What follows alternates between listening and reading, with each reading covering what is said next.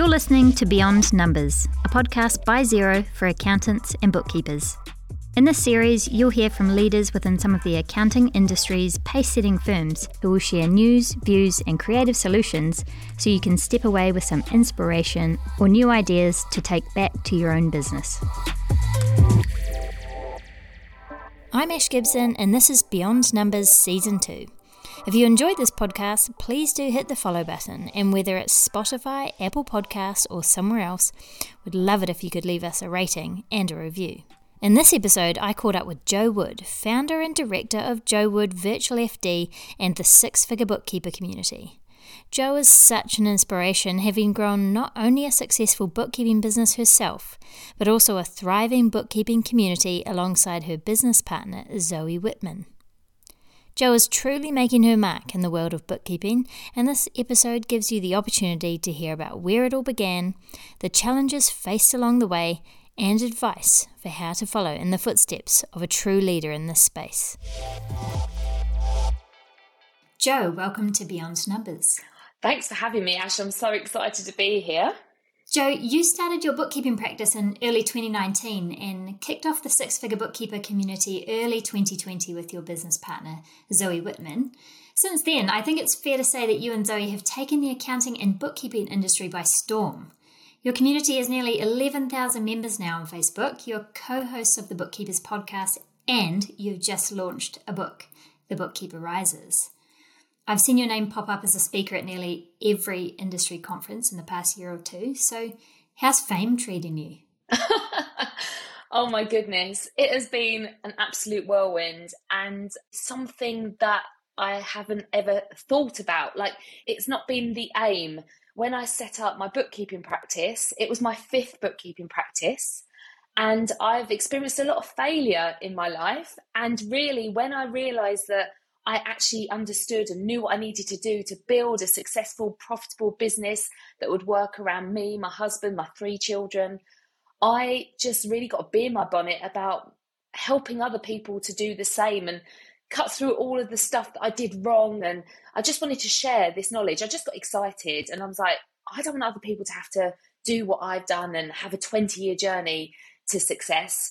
And so that's where the six figure bookkeepers club come about. Also i was lonely in business on my own. I just wanted a group of friends that knew what i was going through and understood the issues of having a practice and how it's different to other types of businesses. And i just wanted to have a you know somewhere to hang out. So i created something kind of selfishly to you know be able to hang out with other people. But also i just had this burning desire to help others.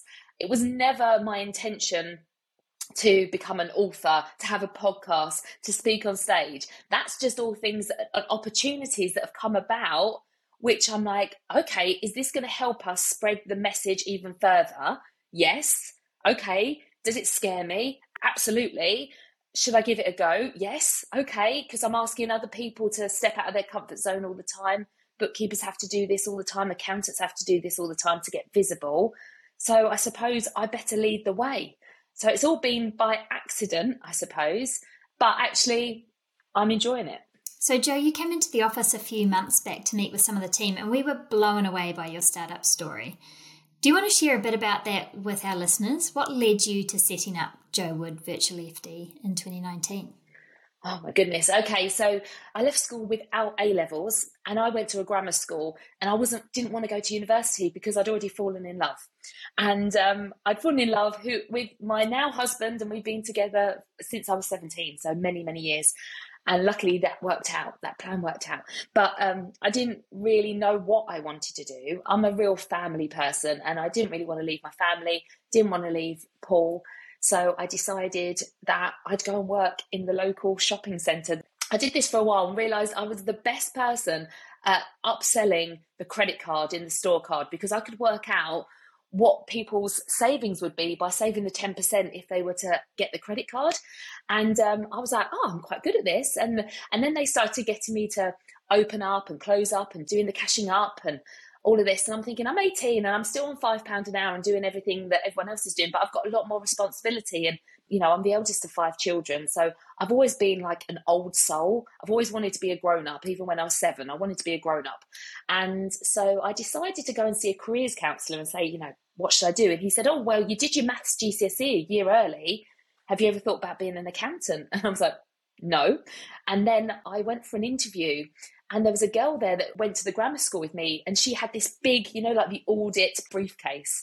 And she had this big briefcase and she said oh, oh nice to see you jo. I'm just popping out to see a client. And i was like oh, that sounds so grown up and so important. I want to see clients. So that's what got me into the accountancy space just thinking that i might have a really big briefcase and go and see clients um, and look important so I started the journey in an accountancy practice as an accountant trainee, and I used to work Monday to Friday for like I think it was like seven or eight thousand pound a year, maybe. And then Saturday and Sunday I'd go up to London and do my qualifications.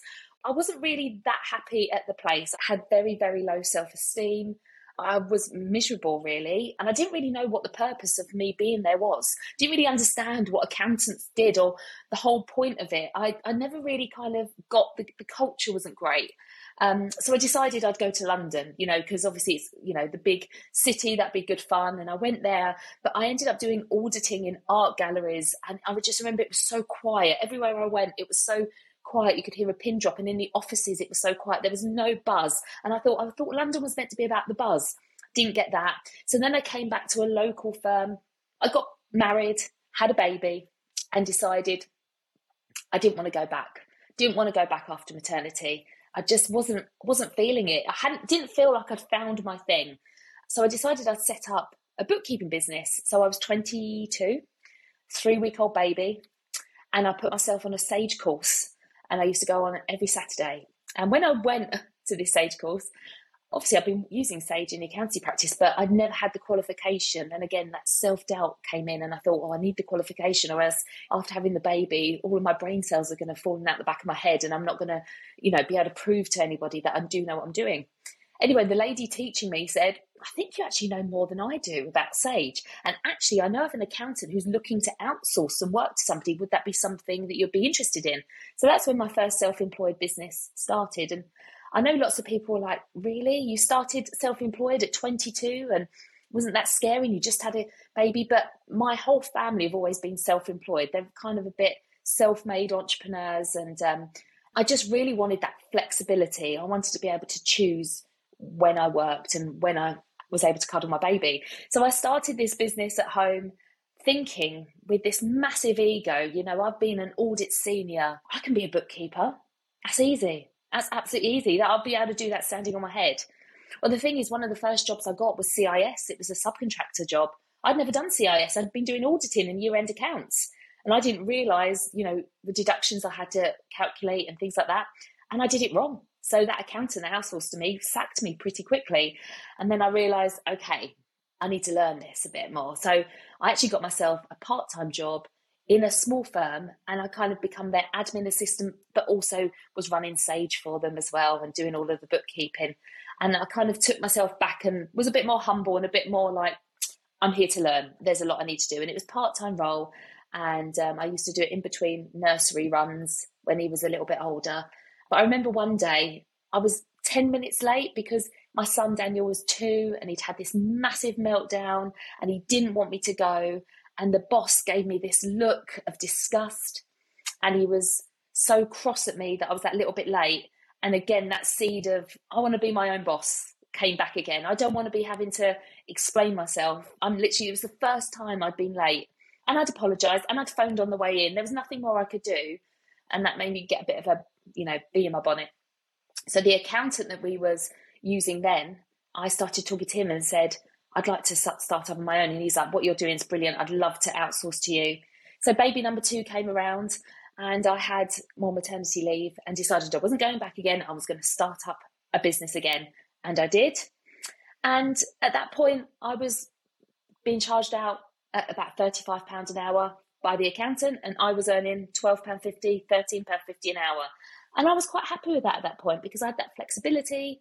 I was learning from him. I felt like he was mentoring me at the same time. And there was that, that protection of I wasn't the end person between me and the client, still battling with imposter syndrome, etc. uh, even though I was the one doing all the work.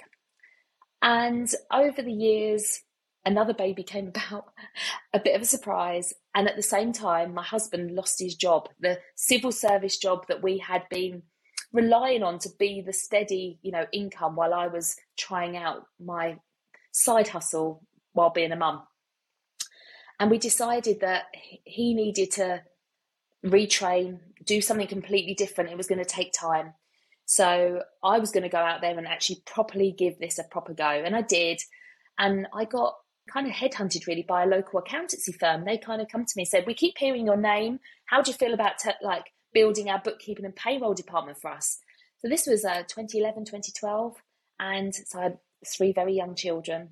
And they gave us loads of work, the accountancy firm, but it was loads of clients, loads of different industries, loads of different software. And I wasn't really in control of who we were serving. I ended up with 14 employees very, very quickly. And actually, my husband trained in payroll. And um, that was perfect for him because obviously he was trying to find something new to learn. And I was like, I need your help. You're going to have to come in. And he did. But I built it badly. I didn't know what I was doing. It was fast, but not good. It wasn't profitable. And I was learning all about systems and processes, but I didn't understand how to be a business owner and I got sick. I got really sick. I had three operations in the space of six months appendicitis. I slipped a disc in my back. I then couldn't walk. I had to have spinal surgery. I got so ill through stress and burnout and decided at that point that actually I hated accountancy. I had discovered the great thing about that period is I discovered Xero in that time. And I introduced Xero to the accountancy firm. I was like, you've got to look at this. This is amazing. We've got to start moving people onto this software. And I could see that there was a light at the end of the tunnel, but I'd just fallen out of love with it because it was hurting me. But I wasn't taking responsibility. I hadn't realized it was my fault that I'd created this monster. I very much was in the blame game. The clients weren't right, or my staff weren't right, or the software was, was wrong there was always something I was blaming on. So I took a year out of that business. I actually went into network marketing, if you can believe it. I went into network marketing, did something completely different. And actually, what the great thing about network marketing is you do a lot of personal development. And I needed that. I needed to start looking inwards and see what I needed to do, how my mindset needed to change, how I needed to look at goal setting. And I don't know, just like being more positive and stop being such a negative Nelly because I really was at that time. And also really take my health and well being seriously you know, really look after me because if I wasn't being looked after, then everyone suffered. So then I started practice number four. But the accountancy firm I'd worked with, a local firm years and years ago, reached out to me and said, We've heard you started this practice. We've got a client that could really do with your help. They just need two days of bank reconciliation. That's it. I was like, Great, okay, I'll go in. I went in, but my whole mindset had changed. And I'd been a business owner and seen what the things I'd done wrong. And I'd read loads of these books. And I looked at this not just as a bank rec opportunity, I looked at this like, how can I help this business? And I put forward a proposal of what I could do for the business. So when I turned up to the business, they were just breaking even, just about. And I ended up being their finance manager for two years. And through introducing new sales processes, making sure people are paying up front for the services rather than 30 days after they built a massive marquee. You know, all these things. They ended up over the two years making a million pound net profit. And my confidence was there. I was like, I can do this. And I need to not do this just for one company anymore. I need to go and build a practice. And they made me redundant in April 2019. So that's when my practice started. It was kind of a double edged sword, really. I had built the personal development and the business development and I'd learned how to be a business owner, but also I'd put it into practice with that other business and actually built my confidence because I'd seen the results that I'd got. So those two together, I was like, right, now I'm ready. And this time I'm going to build a practice that's not anything like those four that I've had before. And as I do it, I'm going to document everything I do because I need to build a six figure practice from my kitchen table within a year and then if I do it and when I do it, then I want to share it with other people. And that's how the two businesses started. Such an incredible story, Joan. Like being able to pick yourself up and dust yourself off like that, like you've done it throughout your career, takes a real growth mindset and resilience. I can imagine like you were really pretty strong willed as a as a kid as well. Is that right? Uh, Yeah, I, like I say, I used to just play at being a grown up. You know, like my favorite toy was that post office where I, I was acting like a business owner at that point, and um, I was strong willed. Also, I think we always talk about the fact, you know, when there's five children in the family, you've all got to find your role. And I definitely found that mine was achievement in one way or another. I had to kind of, you know, had to get good grades or I had to get a part in the play or I don't know. I, I had to get on the like honors list at school or something. I was really well behaved. I had to show my mum certificates and stuff and say, look what I've achieved because I had like the brother that was really naughty and my younger sister was really cute and sweet. Uh, you know, everyone had the, the things that they were good at and that was that was my thing. So focused and determined definitely was part of those things. Yeah. Amazing. Um, you've had firsthand experience of the realities that probably many of your clients face as small business owners. So, what kind of support have you had yourself from coaches or advisors in your time? So, that is one of the biggest turning points, I think, is realizing that on your own, it's just maybe not enough. You need to have somebody holding you accountable. You need to have someone asking those difficult questions. And I mean, I'm very lucky because I've had parents that have always done that. But then you need to have people around you that know more than you about different subjects and realizing that you don't have to be the expert in everything, but maybe you just need to be able to signpost people to other expertise. So, my first coach was a lady called Shirley Mansfield. And it's really funny actually because she was the lady that introduced me to Xero and she helped me to start stepping away from that large accountancy firm that I was working with and start having personal goals. And she made the connection for me that actually your business can support personal goals. And I know that sounds really strange. Of course it can, but I'd never, I'd never seen it like that. The goal I had was to have all my family around a table at Christmas, actually. And we had this um, 2014 Christmas dinner goal and I knew exactly who I wanted, but I didn't even have the table big enough at the time. And I didn't have the house that would fit all my family in.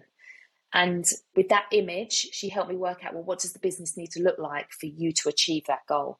Now, I didn't achieve it in 2014, but I have achieved it since. And actually, in the last month, I've just taken Shirley back on again as a coach. I've had lots of different coaches. Somebody that was very influential for me as well was an online coach. She helped female entrepreneurs build online businesses.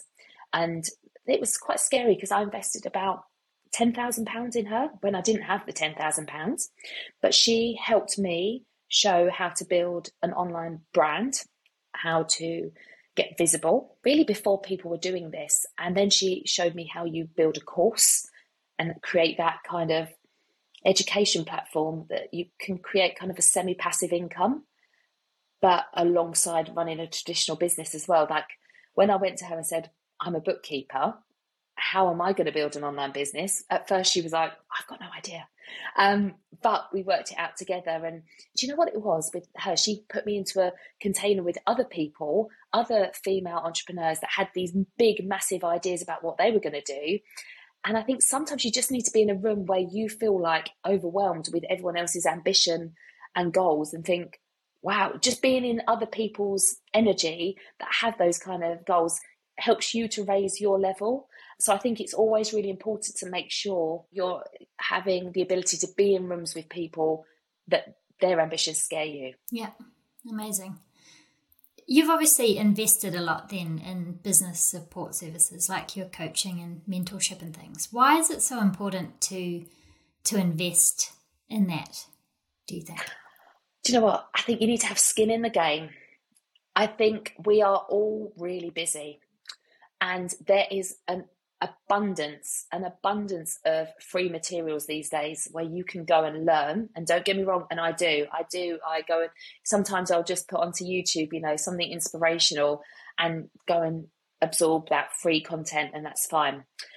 But when you need to really up level you need somebody actually asking you the questions what are your individual goals and then breaking them down and holding you accountable to doing that And I just find that when we're really busy, the free stuff that we can learn and can do, we don't always make time for. But when you've invested heavily into something, you make sure you show up to the events, you make sure you show up to the workshops, you make sure you do that learning in the background.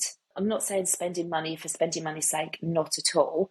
But also, when you do spend that money, then that means you're in a room with the people that have also made that same investment.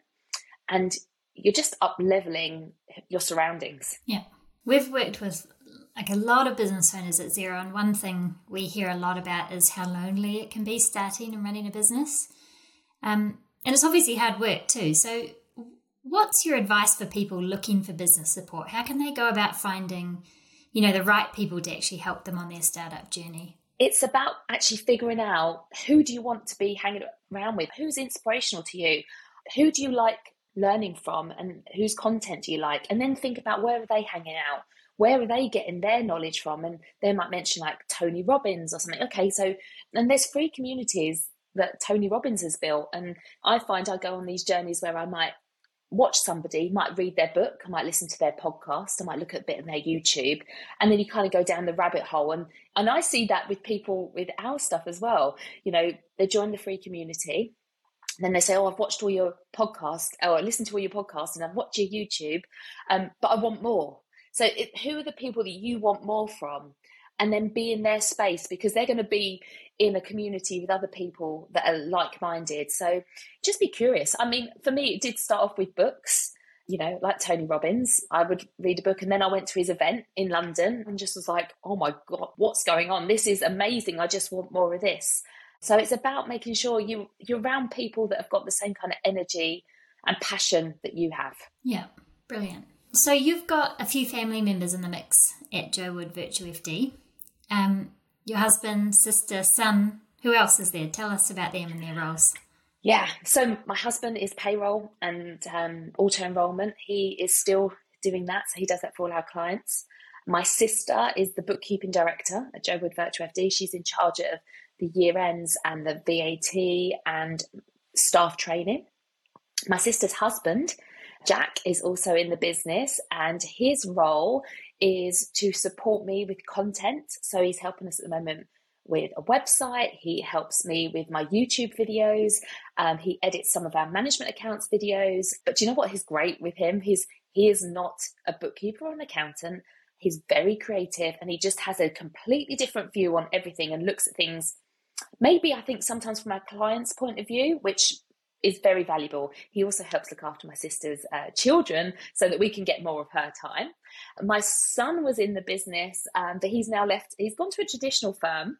Uh, and he's there at the moment. And we wanted that because we do work from home, and he's 19, and he needs to go and work with other people and have experience. But he was he was our uh, Dext champion, and he used to do all our Xero bank recs and everything like that. But um, yeah, so he's he's moved on now. And then we have other people that aren't blood relations in the business as well.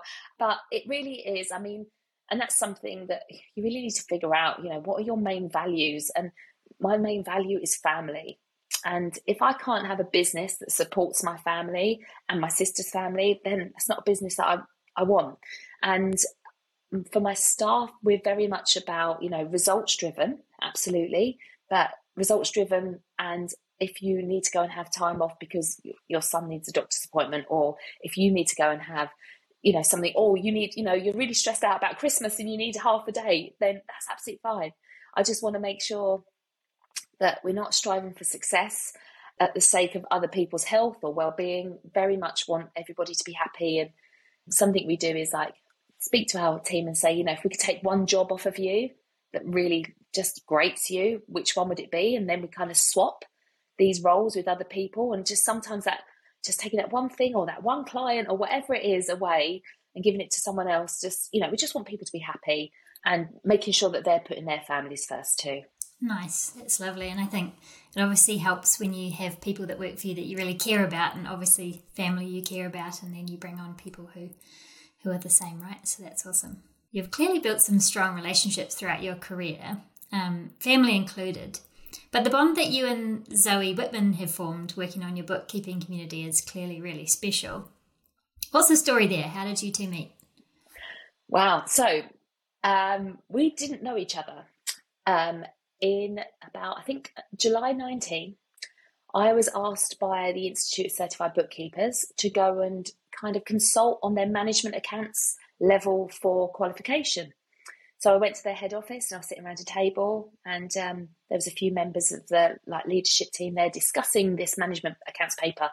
And then they turned on the TV and like they zoomed in Zoe Whitman on the screen, and they said, "Oh, Zoe's another practice um, holder, and um, we we'd like her input too, and she's qualified accountant by trade." And I was like, "Oh, okay." So she was on the big screen, and um, everyone went to lunch, and then me and Zoe had a bit of a chat.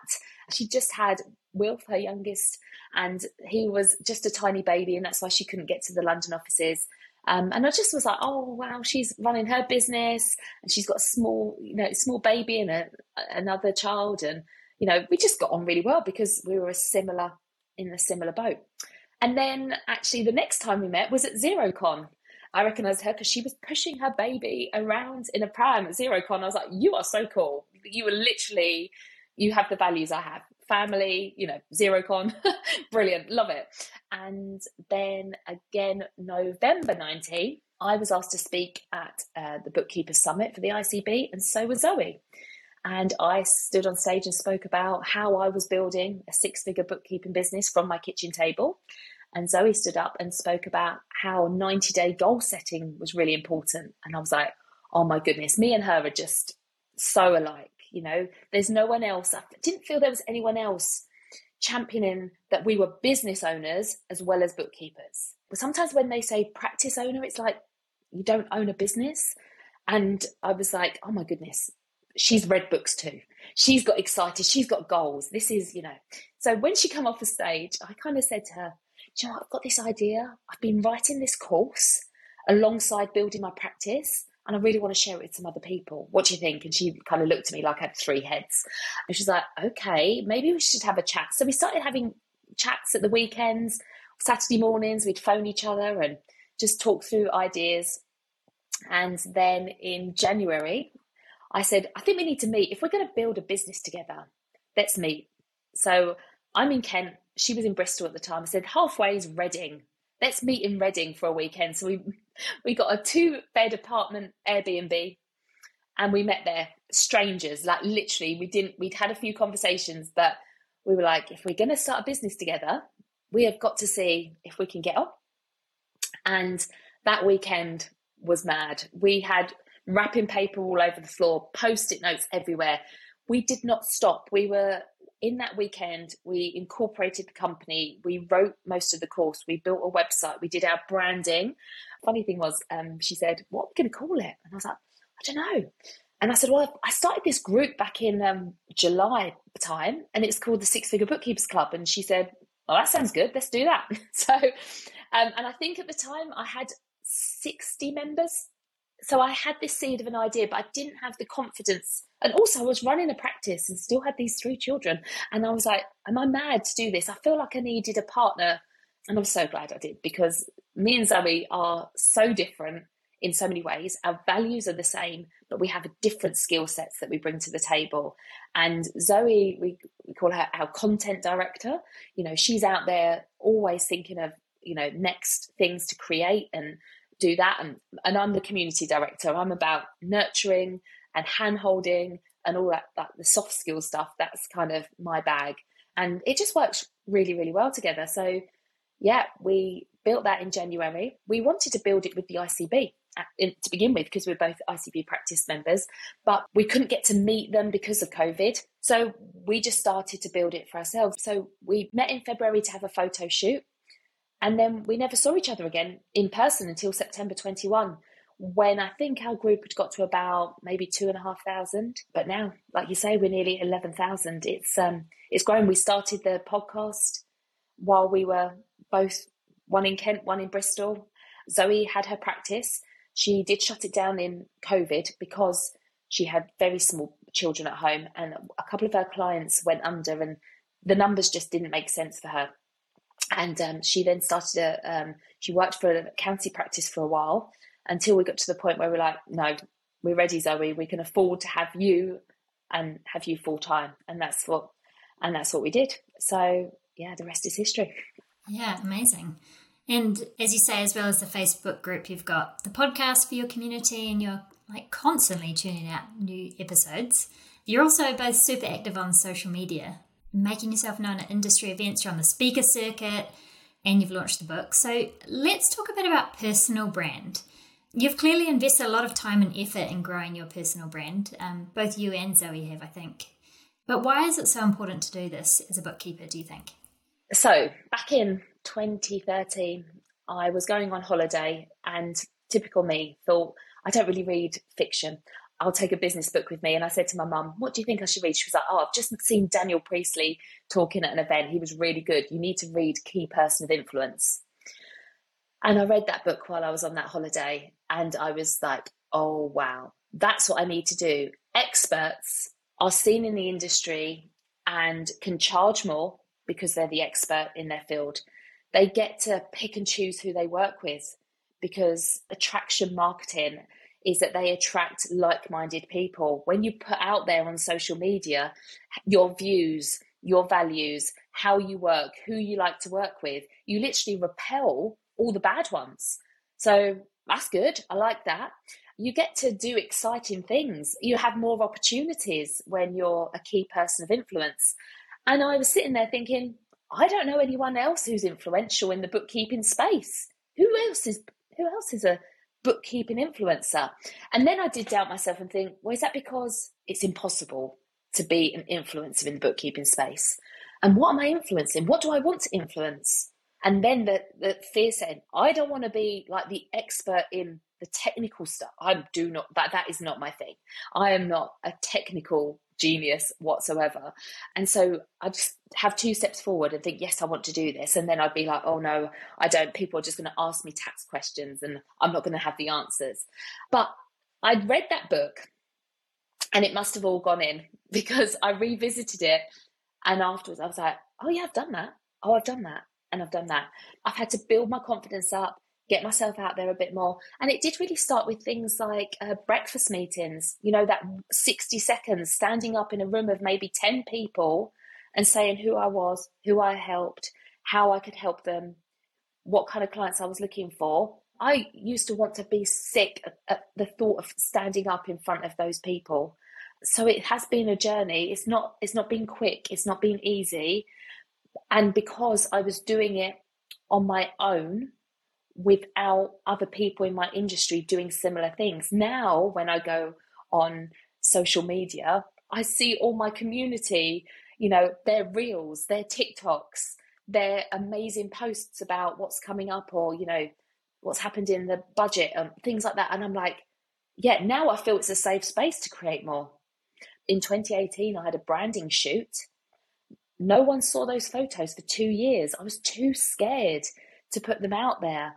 So it has been a long process. And that's why I think I really get it when people in my community are like, I feel sick of putting a photo up about myself, or I don't want to go live. Why would I want to go live?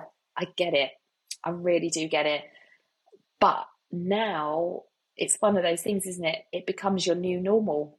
The more you do it, the easier it is to do. And actually, when you realize don't get me wrong, I've heard a few that people get a bit annoyed about me or, oh, there she is again, whatever. I, that's fine. I, I completely get, but it's nothing really negative.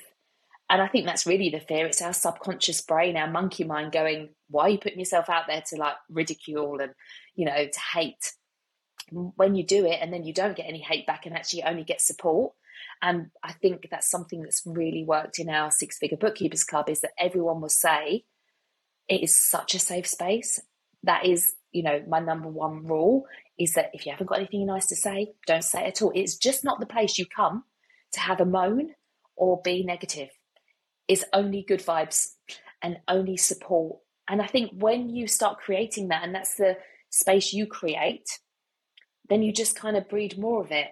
And I think LinkedIn has been a really good place as well. I find it really positive actually on social media we're quite, quite lucky you can you can just remove people if you don't like what you're seeing or if people are putting out really controversial posts and i find sometimes people trigger me and i'm like no i just don't need to follow them it's just not for me so i think when you realize you do actually have more control over that over time, you build confidence. And when you only get support and love and happiness back, then actually, okay, I'll do another post. That's okay.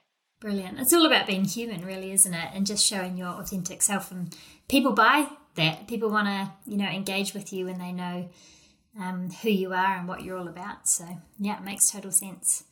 As for the haters, who cares about them, right? absolutely. There's a place for everyone. Yeah, absolutely. And, and the thing is, what I have realised is, you know, the more I'm repelling people by being more me, the more authentic you are, the more I share the fact that, you know, do you remember, remember back in the day, you know, you'd have to hide the fact that you like you love your animals or hide the fact that you've actually got children you love them. Like you wouldn't have put that out there on a business platform.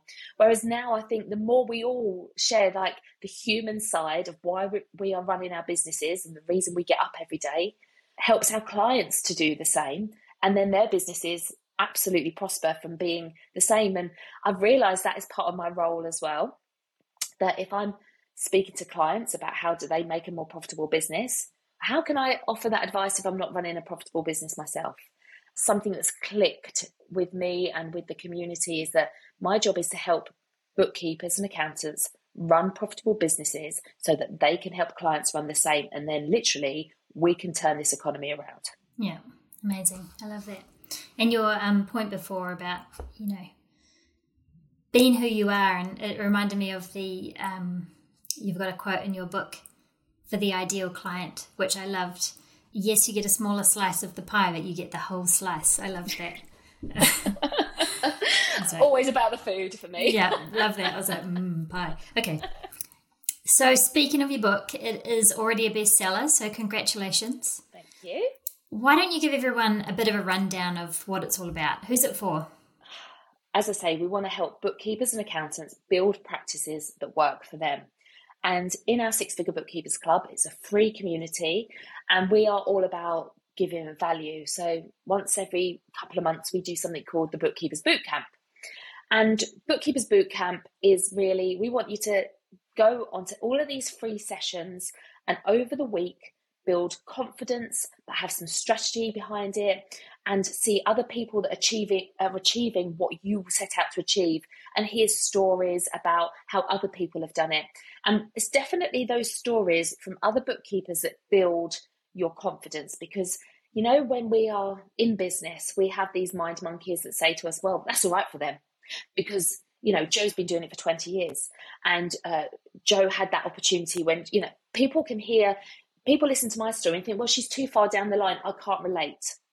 So that's why in Bookkeepers Bootcamp, we bring other bookkeepers that are maybe just starting out and hearing their stories and where they're at so that people can relate more closely to them. And uh, me and Zoe have these sessions in bootcamp where we teach. We love an anagram. So we had this we had this idea of uh, teaching reset, ideal client, systems and services, engagement. And that was the RISE framework. And so we would teach that over four evenings in Bookkeepers Bootcamp. And we were teaching it every, like I say, every few months. And we realized by looking at this that we had the, you know, the framework for a book. And so that's why the book, The Bookkeeper Rises, came about. It was originally going to be two books. We was going to have The Bookkeeper Rises with the framework and the, you know, the strategy, and then we was going to have a whole book for bookkeeper stories. But actually, when we put it together, we made it more concise, the actual structure. And then we had these 35 stories. And actually, we just thought this is a really good one book. Actually, they should be together because you want to learn the strategy, but also read the stories and build up your confidence as you go along. And what I love is that we just went went out to the audience and said who would like to write a chapter and kind of gave them a very, you know, these are the questions we want answered. gave them a very brief breakdown of how it would be. Um, and then they've all become best-selling authors in the process as well. So it feels like a real triumph.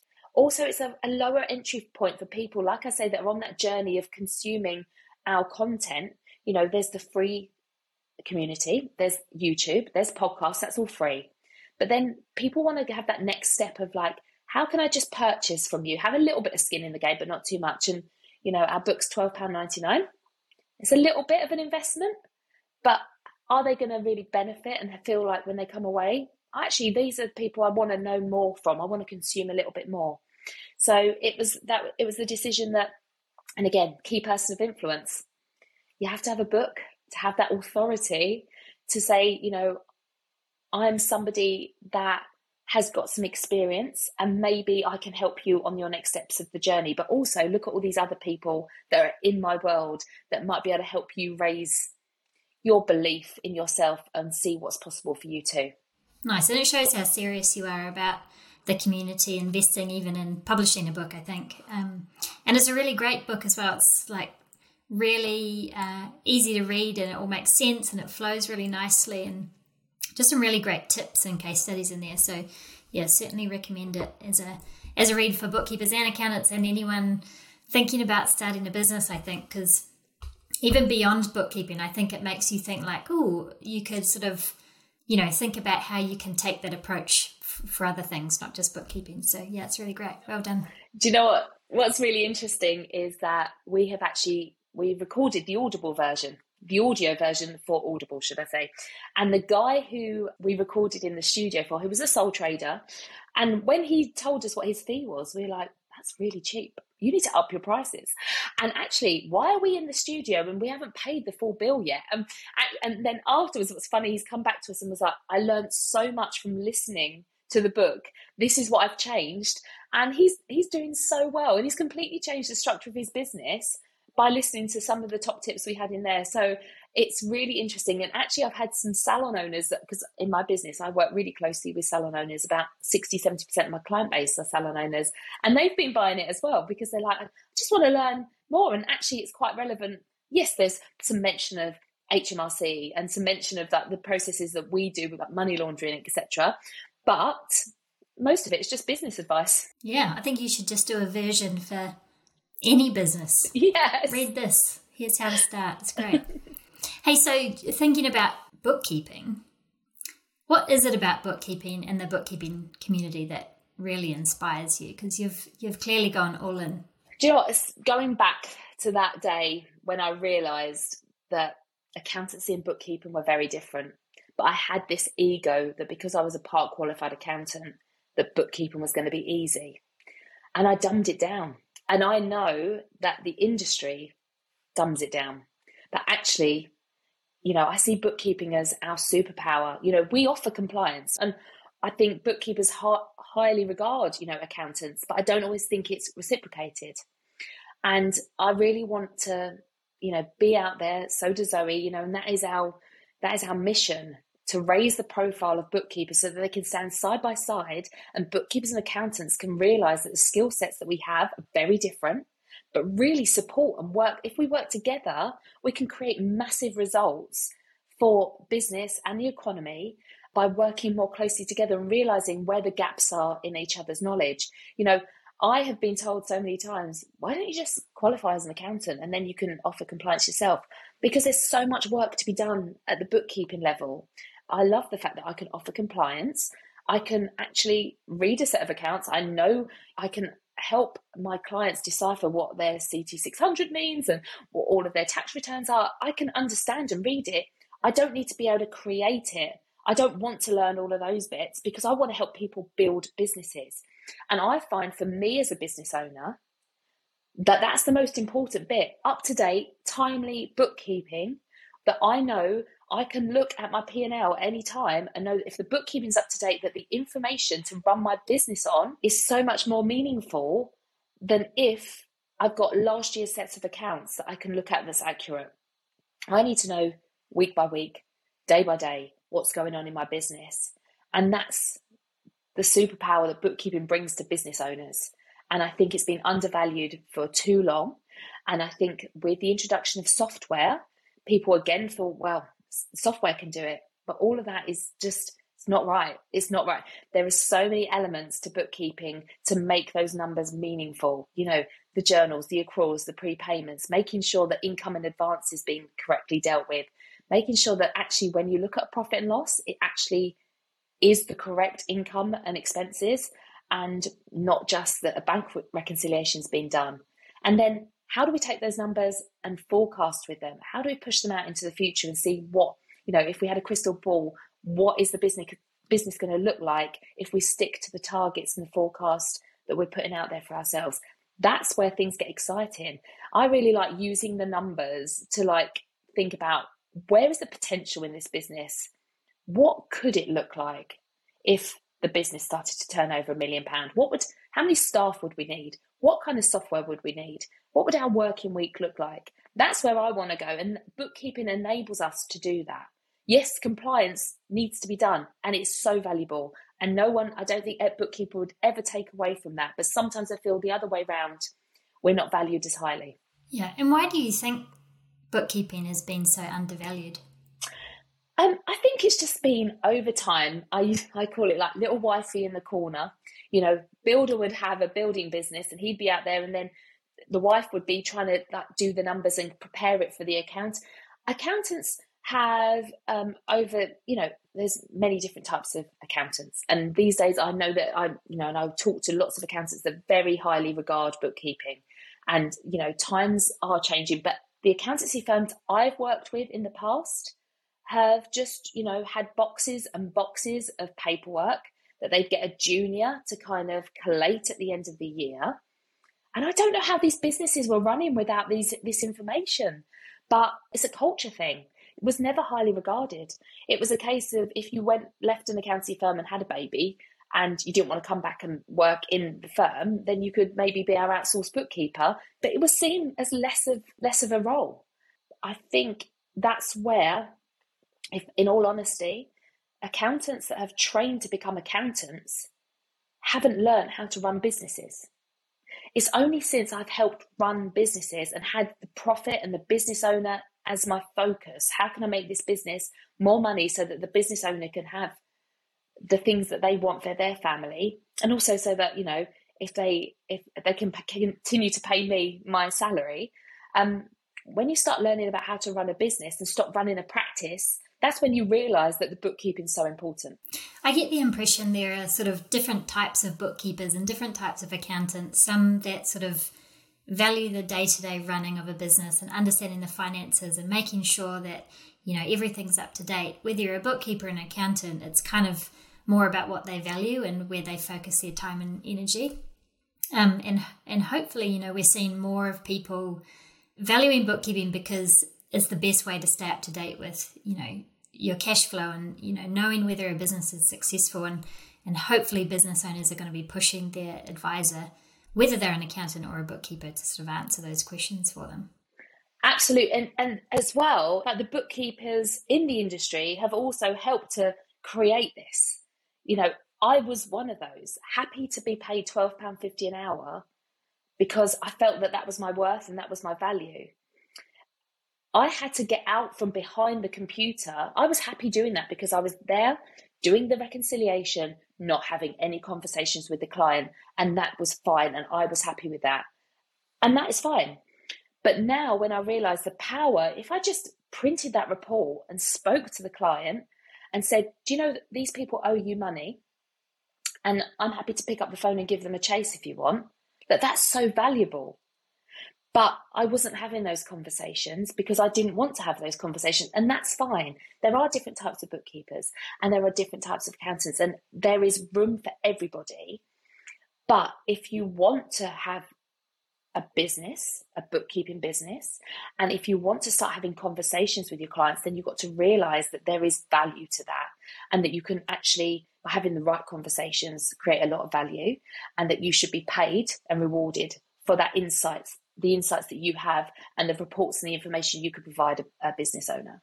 Yeah, totally. And don't get me wrong, like there are lots of different types of accounts and bookkeepers, but I'm not saying that they're all the right types.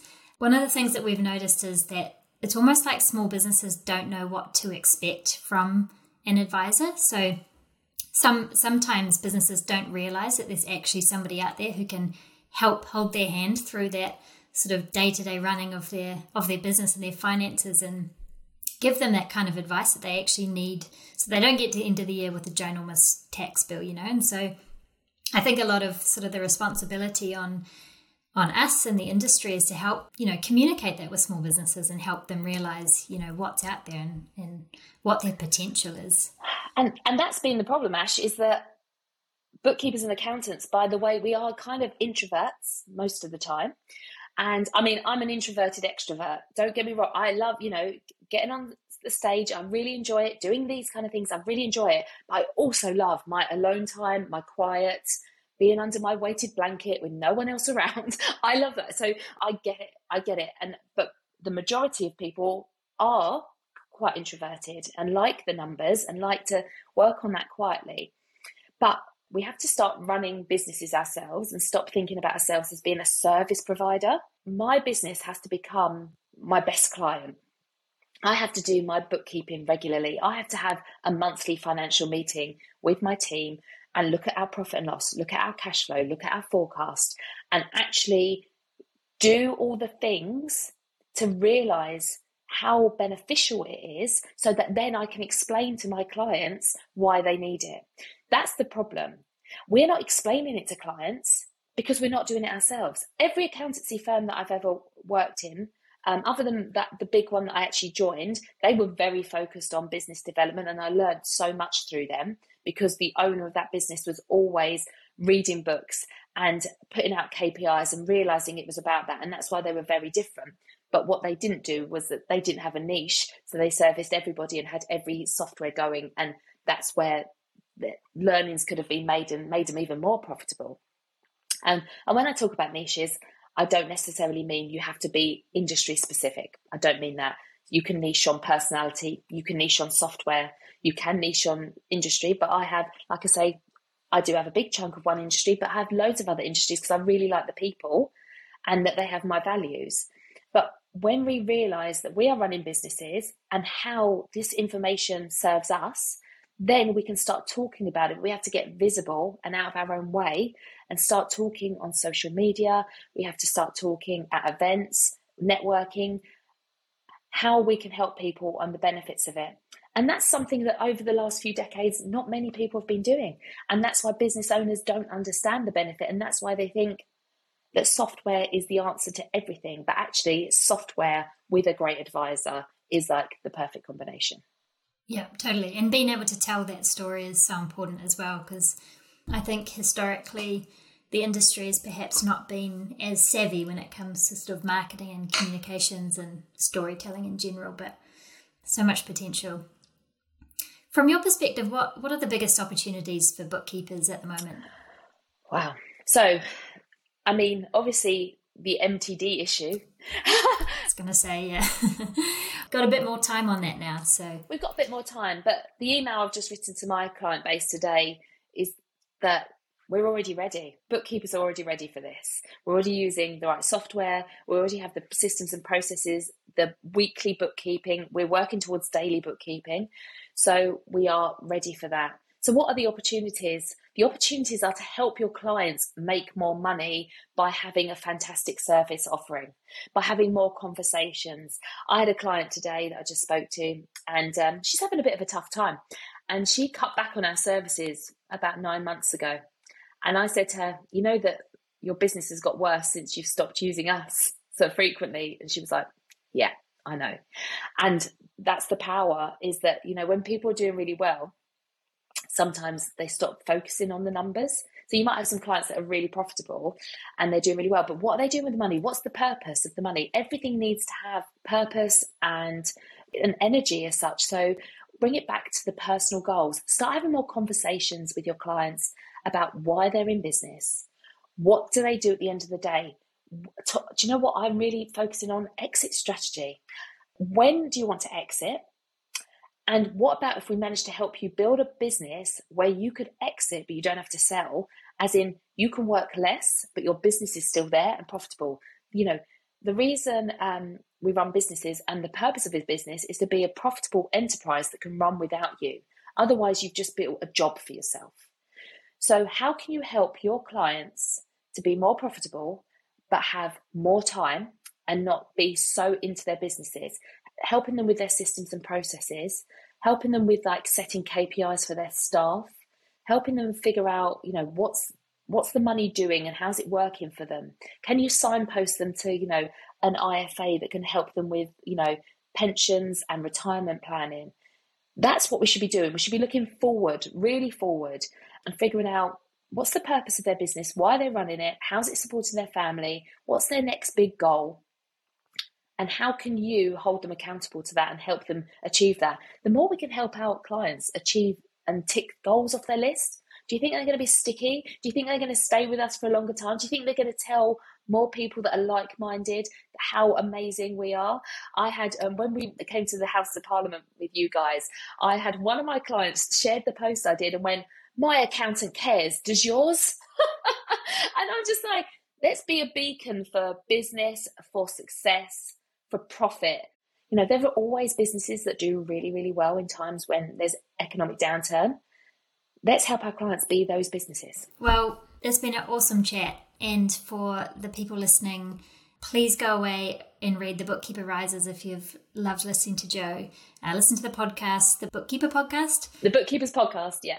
Yep, and and sign up to the Six Figure Bookkeeper Club on uh, Facebook because you'll you'll learn lots. Um, but yeah, that's been really really cool, Jo. Thank you. Um, however, before we end, in season one of Beyond Numbers, I challenged guests to a word association game, but in season two, uh, we've mixed things up a little. So just before we before we head off, we're going to play a little game of Would You Rather. Okay. Okay. So I'm going to give you two scenarios, three times for you to choose between. So tell me what you think.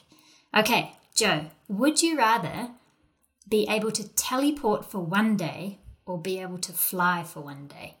Teleport because I'm really scared of heights. Okay. I, I was curious about that because I thought I thought this. If you really like the motion of being able to like fly and soar above things and like look at stuff, then like if you're really visual, I feel like flying would be really cool. But yeah, yeah tel- teleporting makes sense. Yeah. Good choice. Okay. Would you rather speak to animals or speak 10 foreign languages? Oh, 10 foreign languages. I would absolutely love to be able to speak a fluent fluent in another language. I get so jealous when I see people that can do that. I just think it's fascinating. Also, imagine being able to put them two together, teleport, and then go and speak the language in that in uh, in that country. Love that. Okay, one more for you. Would you rather have a name that everyone misspells or a name that everyone forgets? Oh, well, I wouldn't want a name that everyone forgets. It's all about personal brand, so it had to be a name that misspells. And actually, I my name often gets misspelled, which you'd think is such a short, easy name, but I often get spelled Joe with an E all the time. People spell Joe with an E. So and Woods, I always get Joe with an E and Woods. So um, I think I'd prefer that misspelled, but don't want to be forgettable. Yeah. Good shout. Good shout. Okay. And if you could start any other type of business, not bookkeeping, not even accounting, different to what you're doing now, what type of business would you start? Oh, oh my goodness. I don't know. It'd have to be, it'd have to be with people. I love, I mean, this is really weird. I love ASMR. Do you know ASMR? Have you ever heard of that? Oh, what does it stand for? Maybe then I'll know. I don't know what it stands for. Don't ask me that. ASMR is where you hear uh, it's about really calming, and when people talk, um, and it's kind of hypnotic. And I love listening. It's really weird, and insight to my life. I love listening to true crime ASMR. So it's when people are whispering, and I'd love an ASMR true crime podcast. Whoa! you wasn't um, expecting that. no, I've just googled it. Um, autonomous sensory meridian response. Yeah, is a tingling sensation that usually begins on the scalp and moves down the back of the neck and upper spine. It's like when you go to the hairdresser and you get a head massage. Yeah, it's like that. So it's but with true crime in your ear. Yeah, it's very. My husband thinks I'm very strange, but it's what it is. I was um I was looking for ways to relax, and someone suggested ASMR because you can listen to it. It depends, I think, if you're like you say, visual, auditory, how you listen. And actually, I was like, oh, I was listening to someone explaining a scenario in this kind of soft tones, and I was like, oh, I found that really relaxing. But then I found that there was a true crime. There's loads of people. I love true crime. I love watching documentaries on it. But now I listen to someone whispering and telling a true crime story, and I find it fascinating, and it really calms me down. So I think, uh, but I lo- I'd love to do like research into. I love the crime thing, so maybe yeah, all of that kind of yeah, the research into historical crime, very strange. Maybe there's one thing that I've noticed in these podcasts talking to accountants and bookkeepers. You always leave me mildly surprised and interested in Googling something. So thanks for that, Jo. I'm glad we're continuing that into season two. Excellent. Brilliant stuff. Well, thank you so much, Jo. I've really loved chatting to you today, and yeah, can't wait for people to listen in and, and hear your story because it's an amazing one, and we're all really impressed and can't wait to can't wait to see where you head to next. Oh, thanks, Ash. I've absolutely loved this. Thank you. Thank you for having me on the podcast. You've been listening to Beyond Numbers, brought to you by Xero, produced by Bird Lime Media. If you heard something that caught your attention, share the episode with your colleagues so they can listen too. Thanks for listening.